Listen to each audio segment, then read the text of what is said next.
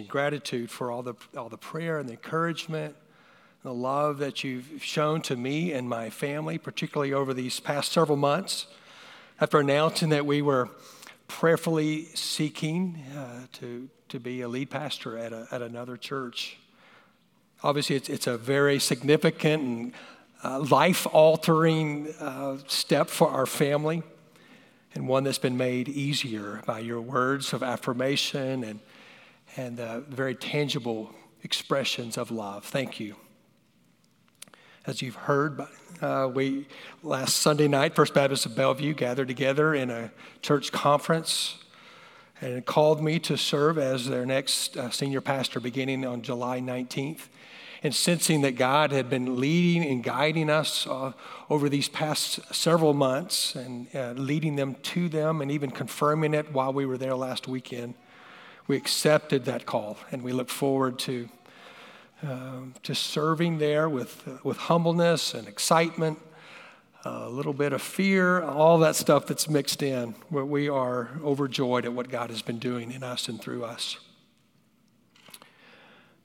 As Ryan mentioned this, this month, this very month marks 18 years of serving on staff here at UBC. And it truly, it really has been one of the, one of the great joys of, of life and ministry for me and, and my family. We are overwhelmingly grateful. Time wouldn't permit, wouldn't permit me the opportunity here to, to share all of the, the love and my heart for you. I just want to simply uh, just simply pause and just say thank you and that I love you.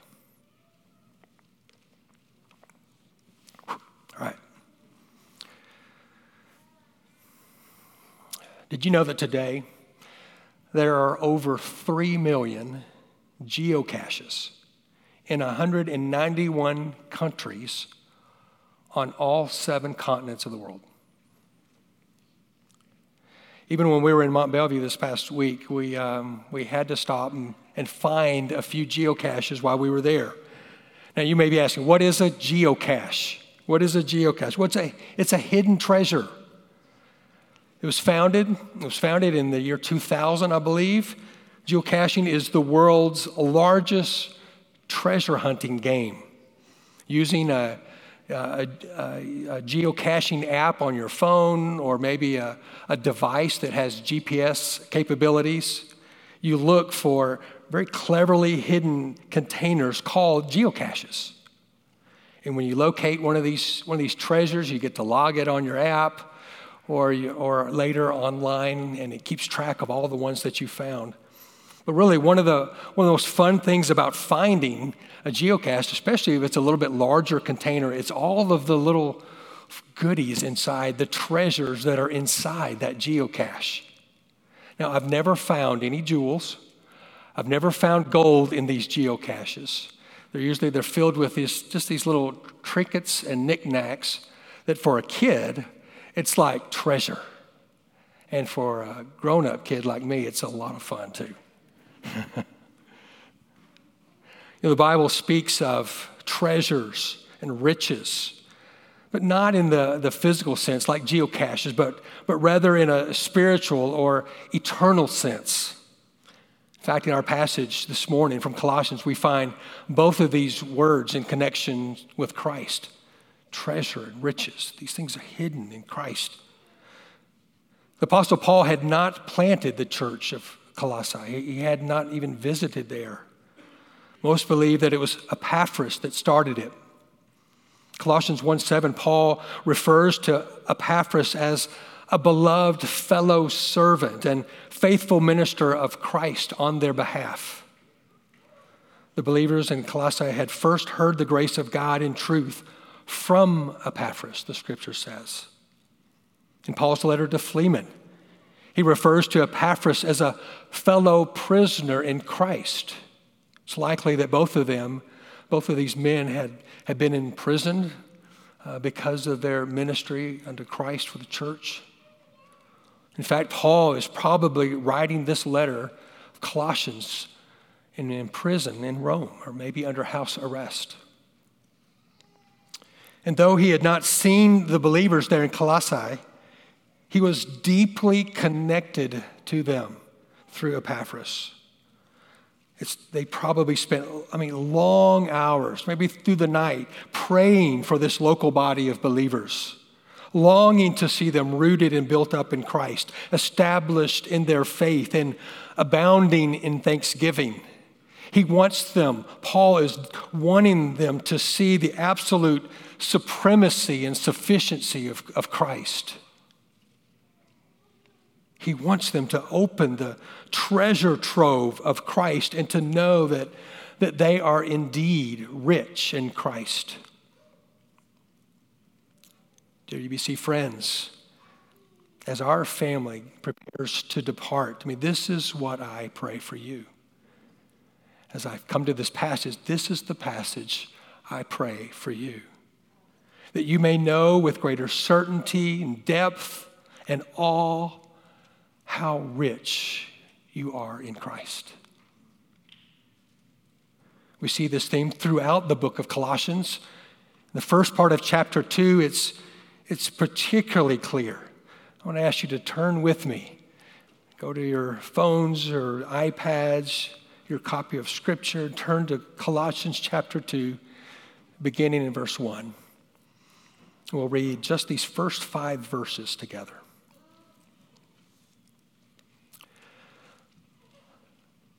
For I want you to know how great a struggle I have for you and for those in Laodicea, and for all who have not seen me face to face, that their hearts may be encouraged, being knit together in love, to reach all the riches of full assurance of understanding and the knowledge of God's mystery, which is Christ in whom are hidden all the treasures of wisdom and knowledge. I say this in order that no one may delude you with plausible arguments. For though I am absent in body, yet I am with you in spirit, rejoicing to see your good order and the firmness of your faith in Christ. Think the main idea of this passage can be can be summed up in the following sentence The Christ filled life in community is fueled by agonizing, admonishing, and affirming words. The Christ filled life in community is fueled by agonizing, admonishing, and affirming words, and particularly words of prayer. See, Paul wants this community of believers to know what it is to be rich in Christ. He wants them to know and experience the Christ filled, Christ centered, and Christ exalted life lived out with, among the community of believers, his church. And this deep longing combined with a deep affection for this church compelled him to come before the Father in, in agonizing and, and admonishing and, and affirming prayer. I believe this passage gives us an example of how we too should pray for one another. And these three characteristics of prayer will, will serve as our outline. So first, the Christ filled life in communities fueled by an agonizing, an agonizing prayer. Look again at verse 1. For I want you to know how great a struggle I have for you and for those at Laodicea and for all who have not seen me face to face. He mentions here three groups of people. The first are the believers there in Laodicea. Laodicea is a city in the valley of um, in the valley there in Asia Minor.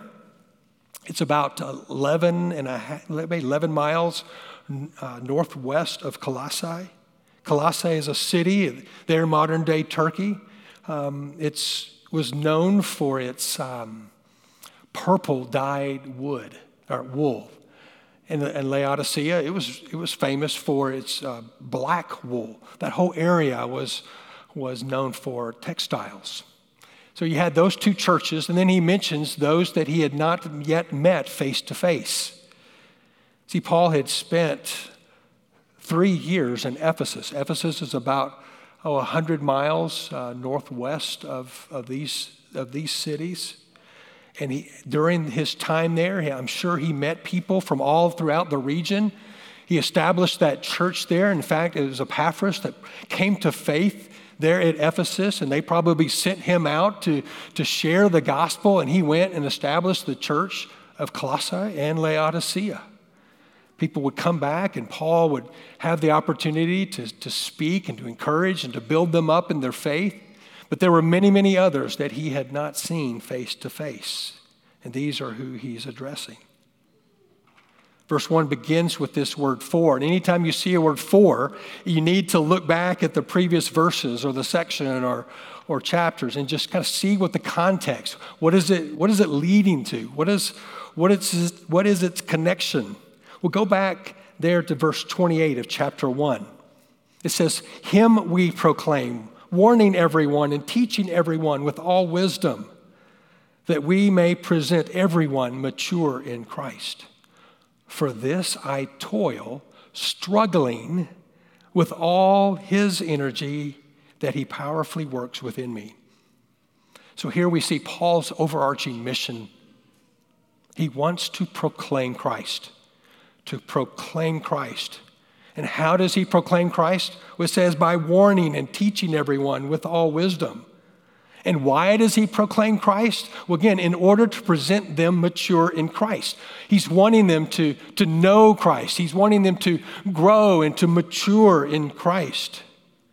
And to that end, he toils, he labors for them, struggling with all of God's energy or the strength that's powerfully at work within him. And if you go back a few more verses, look at verse 24. Paul speaks of sufferings for the sake of and filling up what is lacking in Christ's affliction as an extension of Christ's ministry. What Paul is participating, he's joining in the sufferings of Christ for the sake of the church. And even though he's not presently with these believers in Colossae, he is suffering and struggling and agonizing on their behalf that they may be rich in Christ. So back to verse 1 of chapter 2. Paul, Paul wants these believers to know how great a struggle he has for them.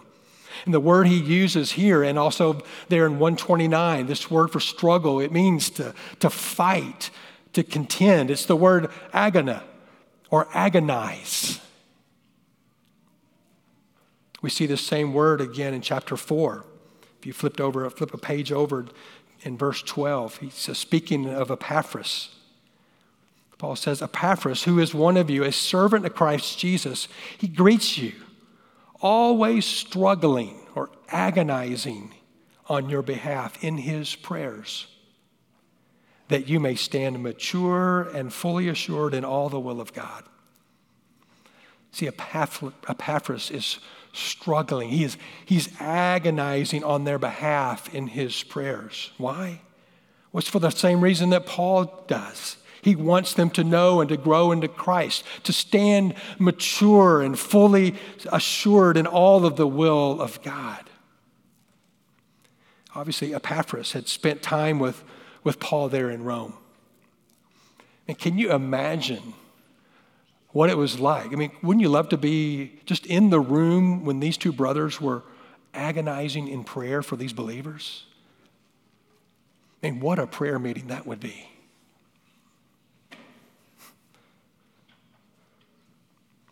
Brothers and sisters, when was the last time you agonized in prayer for our church or for sister churches?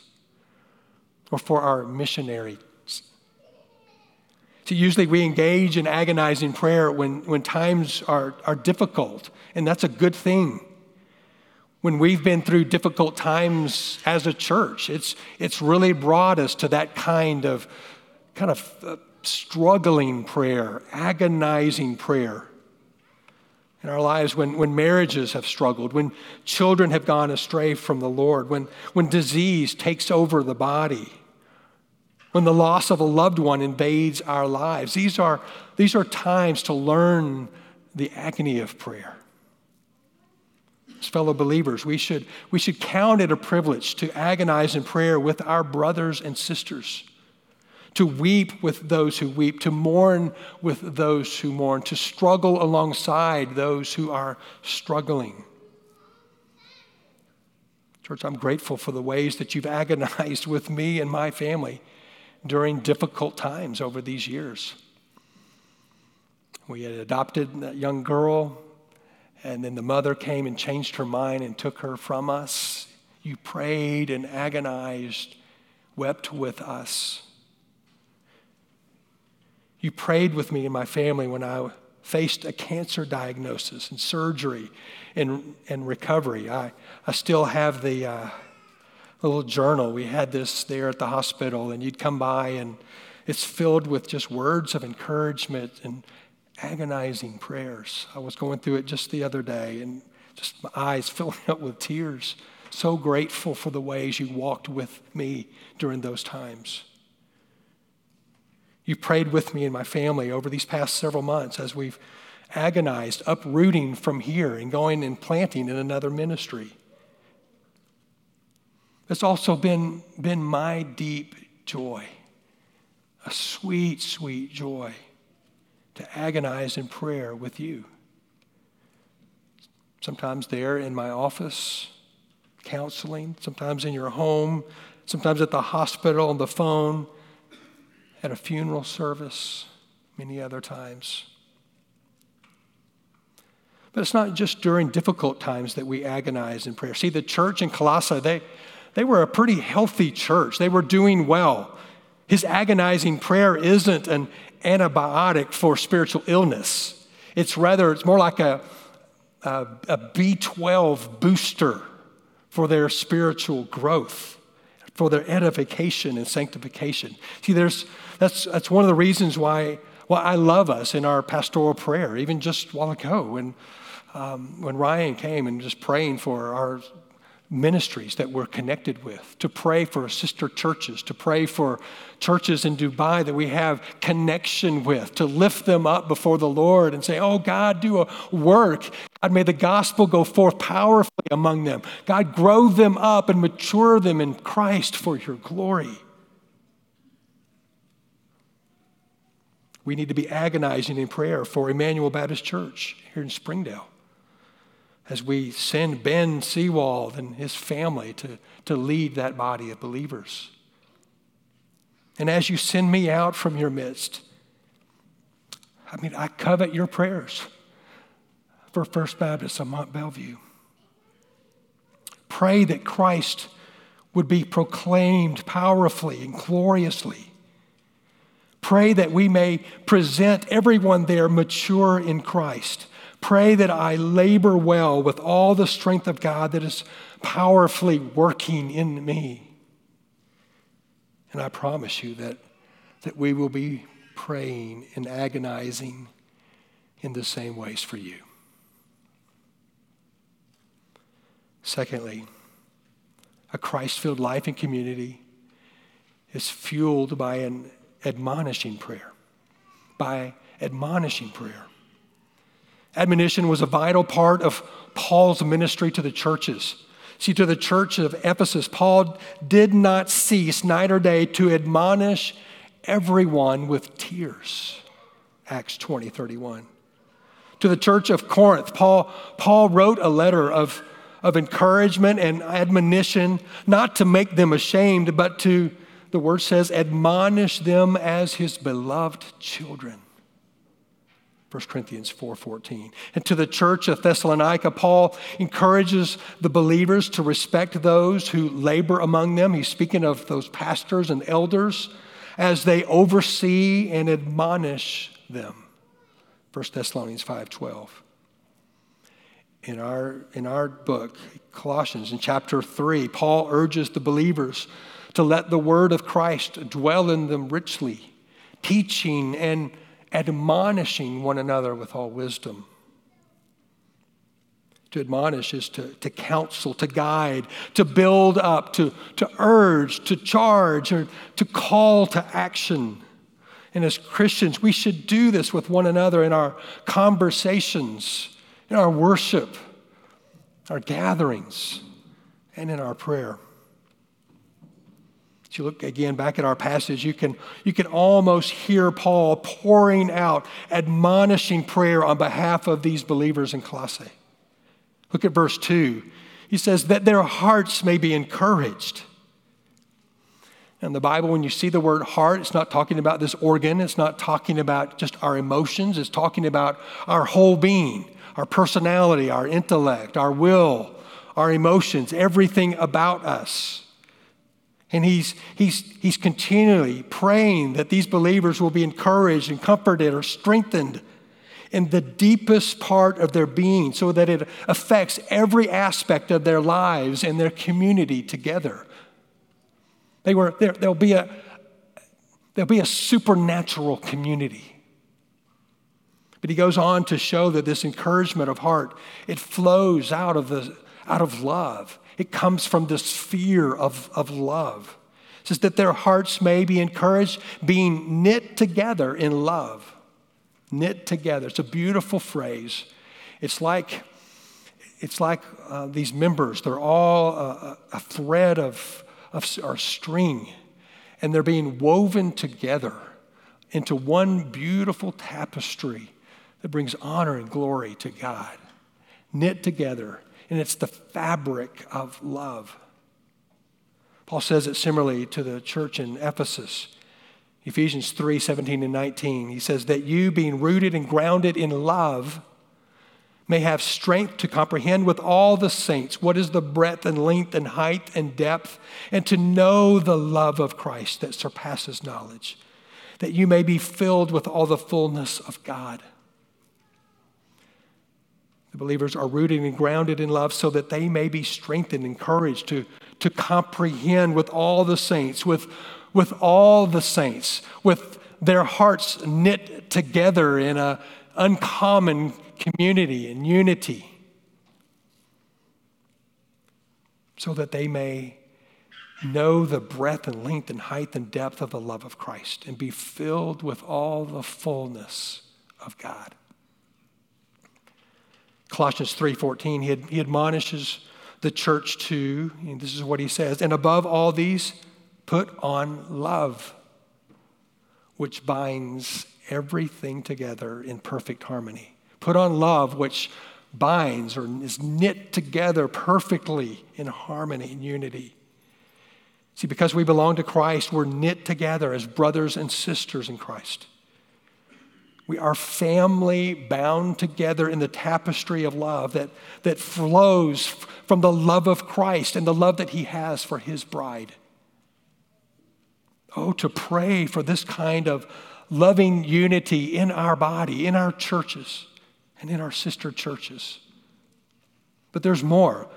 There's more to Paul's passionate words of admonishing prayer. Look, he, he wants them to come into the full riches of complete understanding there in the middle of verse 2 to reach all the riches of full assurance of understanding.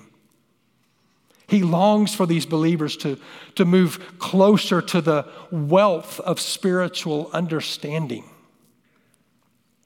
don't know about you, but I have a, I have a long, long way to go in understanding the beauty and the glory and the majesty of, of Jesus Christ.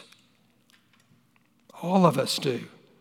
But every time I'm in the Word, every time a, a friend comes and builds me up, every time I get to pray with someone, every time we, we gather together and we sit under the teaching, every time we gather and, and sing words rich in the gospel, we're coming ever so closer to the full riches of complete understanding. We're gaining more and more every day until one day we, we will spend an eternity basking in the glory of the very presence of our Savior, understanding more of His glory and knowing Him.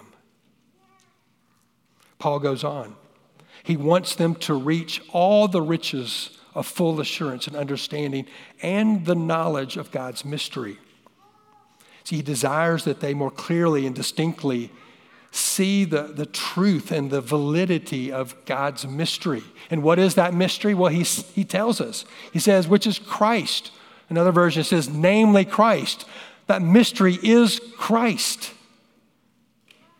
Look back at, at uh, Colossians 1 27, first chapter, verse 27. To them, God chose to make known or to reveal how great among the Gentiles are the riches of the glory of this mystery, which is Christ in you, the hope of glory. Paul had just written one of the most spectacular Christological hymns on the preeminence and supremacy and glory and salvific work of Christ. It begins there in, in, in, verse 15 of chapter 1. It's a beautiful, beautiful passage to, to sit and to soak and to meditate on.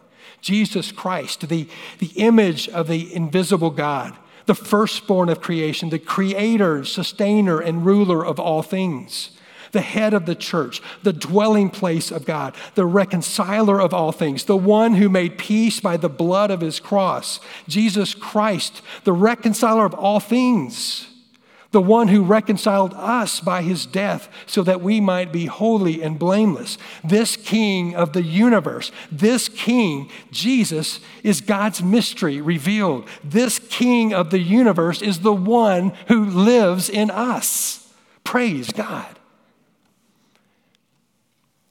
Ben asked me, Can I get an amen? Where are you, Ben? There we go. Friends, this is, I mean, it's just mind blowing. It's stunning. It's, it's overwhelming to take in. And it should make us fall on our knees in adoring worship. That God's Son is in us, the hope of glory. Paul is praying that these believers take hold of the knowledge of this spectacular and transformational truth. Friends, you may be here this morning or maybe listening online and you're wondering what, what the Bible, what does it mean that Christ is in us? What's part of, a, of God's great redemption plan that began there in the Garden of Eden when he, when he created man and woman in his image. And we were to have perfect relationship. They were in perfect relationship with him. Yet they didn't walk, they didn't want to walk according to God's ways. In fact, they rebelled against him and went their own way. And the sin of that of that rebellion severed their relationship with, with God and carried with it an incredibly high price that of spiritual death. And that has been passed on from generation to generation to generations to all of us. All of us are sinners. And because God is holy and just, He had to respond in that way. He had to sever that relationship because He's holy and he has to punish sin because he is just. But yet, out of great love, mercy, and grace, he provided a way for us to be restored. We've been singing about it this morning. You heard it in the testimonies of, of those who are going to be baptized.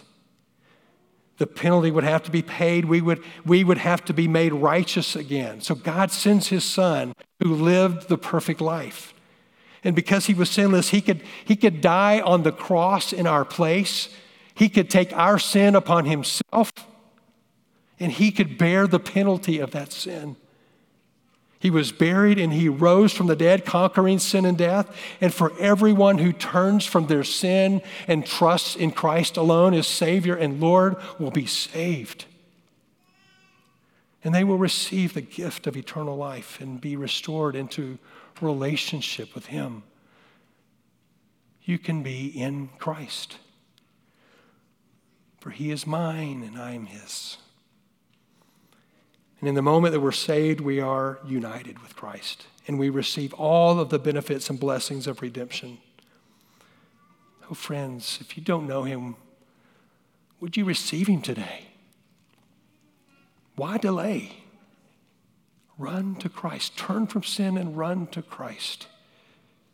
I'll be down here at the end of the service. Many of our pastors will be at the, at the doors. We'd love to talk to you more about what it means to be a follower of Christ.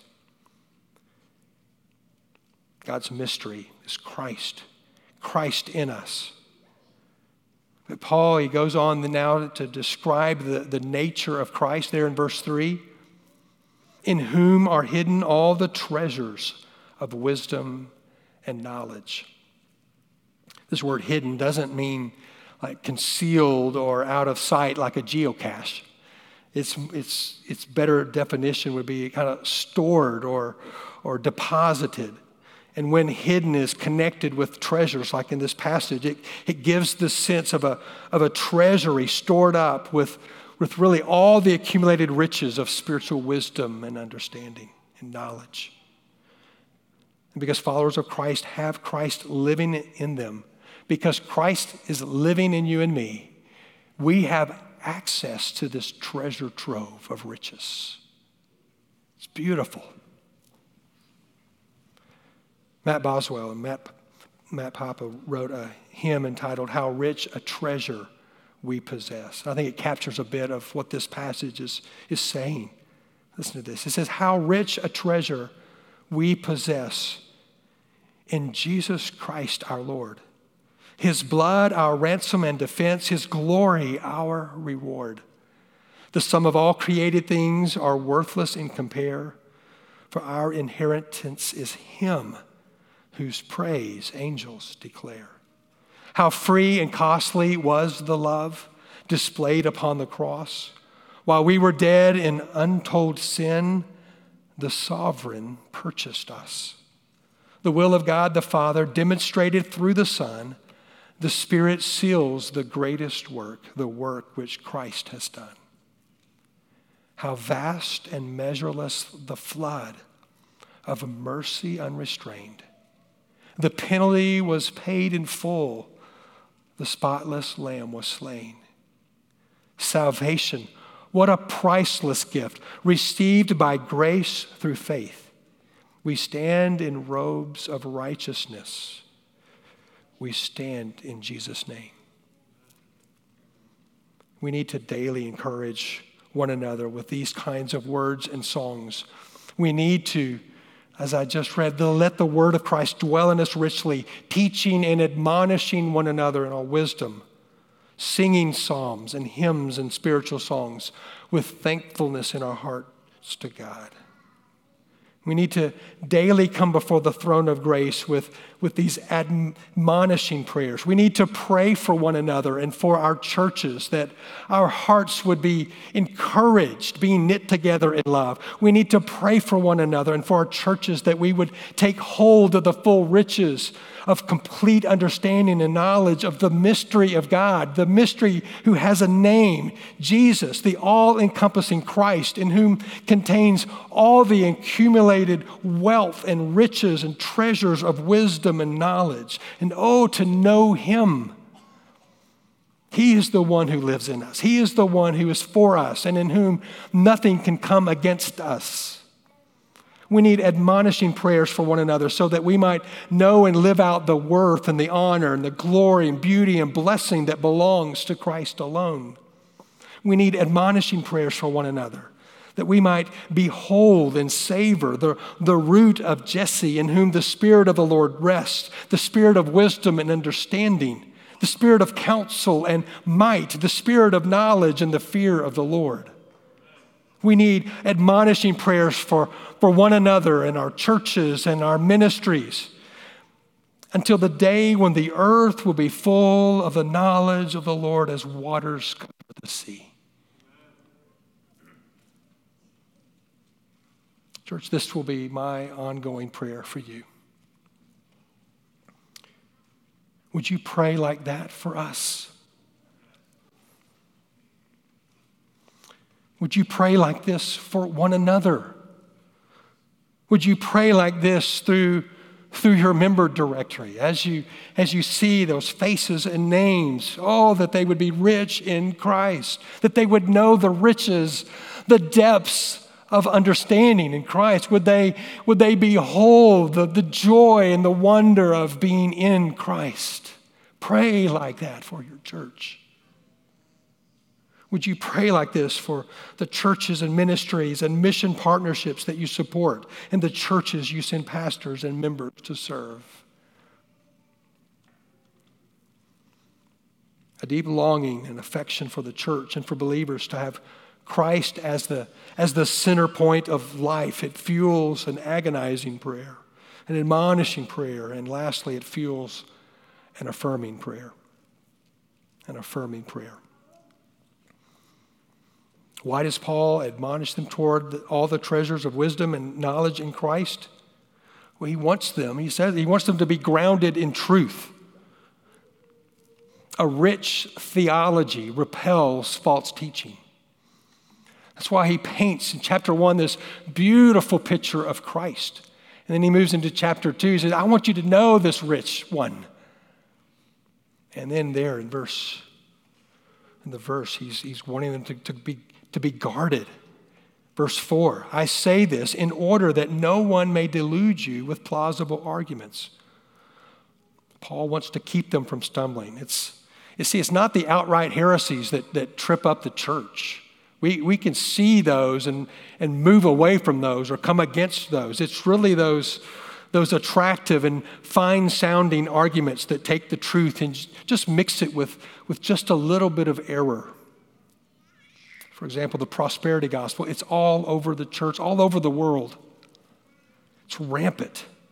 It says that if you, if you have enough faith, and they'll quote scriptures, God will bless you with, with health and wealth. There's this permissive grace gospel, which is also a false gospel. It's a, it has some truth to it, but it's just off. It says that, that God loves you just as you are. That's true. But, and God's love is unconditional. That is true.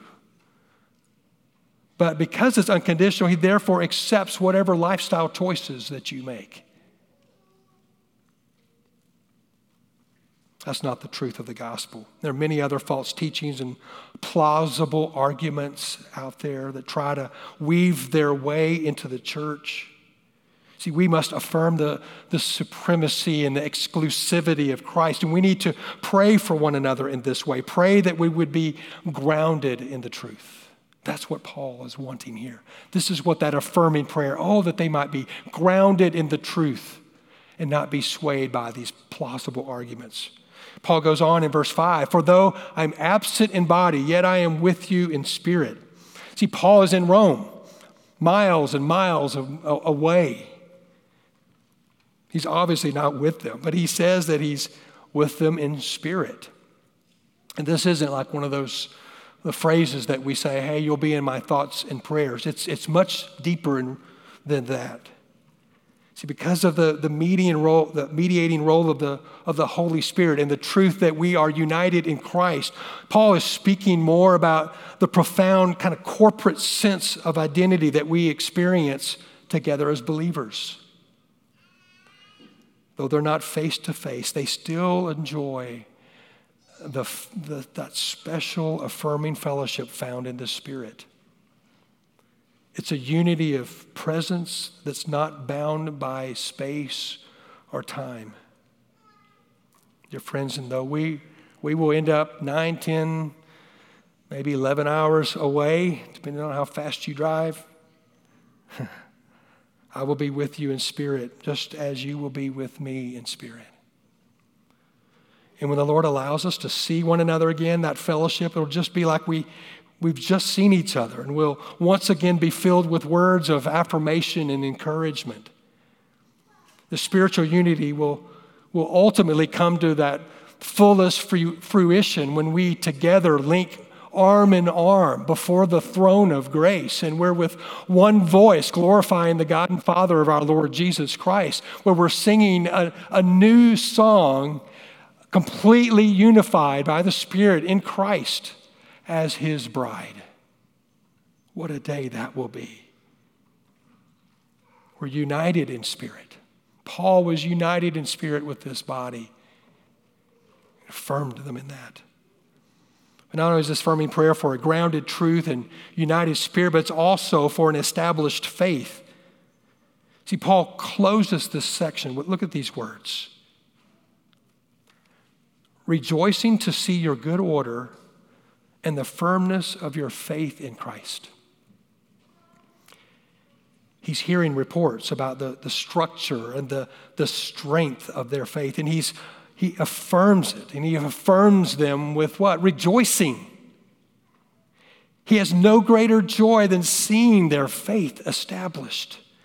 This isn't a competition. It isn't about, well, this church is growing and this, it's, it's none of that. We, we want to we wanna see our churches all glorifying God and growing deep in their faith, being established in the Word.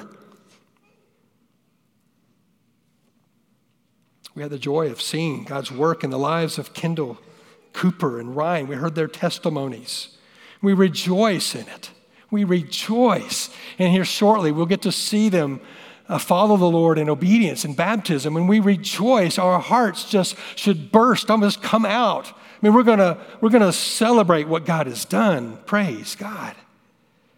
Every time we partake in the Lord's Supper, we're prayerfully affirming one another's faith. Every time we gather, we have the opportunity of prayerfully affirming the, the good order and firmness of one another's faith. We sing these songs, we do it together. When I hear of, uh, when I hear of your ongoing and growing faith in Christ from Mont Belvieu, friends, know that I'm going to be rejoicing and lifting up praise to God for that good work in you.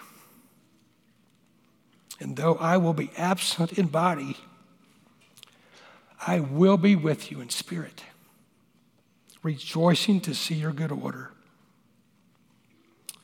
and the firmness of your faith in Christ.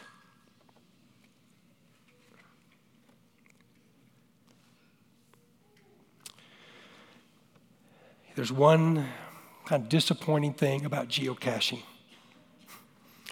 You're not guaranteed to find the cache. You're not guaranteed to find the treasure. I've been out many times, my family can attest, and we look and we look, and it's hidden too, too good. Sometimes the app or the GPS will take us to that general vicinity, but it's, I mean, as look as we, as we, as hard as we can, we just can't find it sometimes. Friends, it's not the case with the treasure of Christ. Oh, brothers and sisters, Christ, He lives in us. We are we are rich in Christ.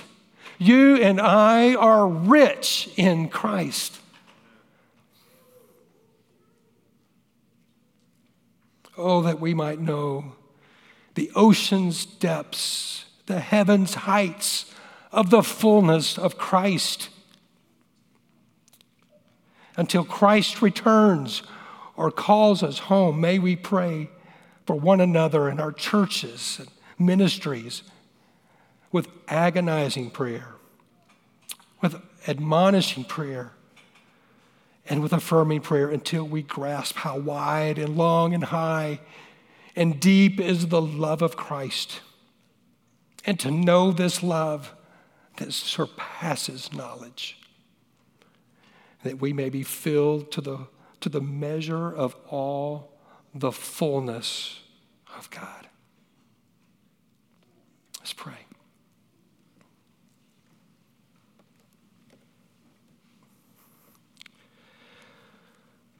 Heavenly Father, I pray that you would encourage the hearts of my dear brothers and sisters in Christ here at UBC. Knit them together in love, that they may embrace all the riches of full and complete understanding as well as the knowledge of your great mystery now revealed in your Son, Jesus Christ. And oh, Father, may they take hold of the all encompassing Christ and dive into all the treasures of the wisdom and knowledge of Christ. Give them the grace to remain grounded in truth, united in spirit, established in faith that they may with one voice glorify you, the God and Father of the Lord Jesus Christ. May they more clearly know that, that because Christ is in them, they are rich in Christ. And may their Christ filled lives be fueled by ongoing, agonizing, admonishing, and affirming prayers for one another and for your church. In Jesus' name.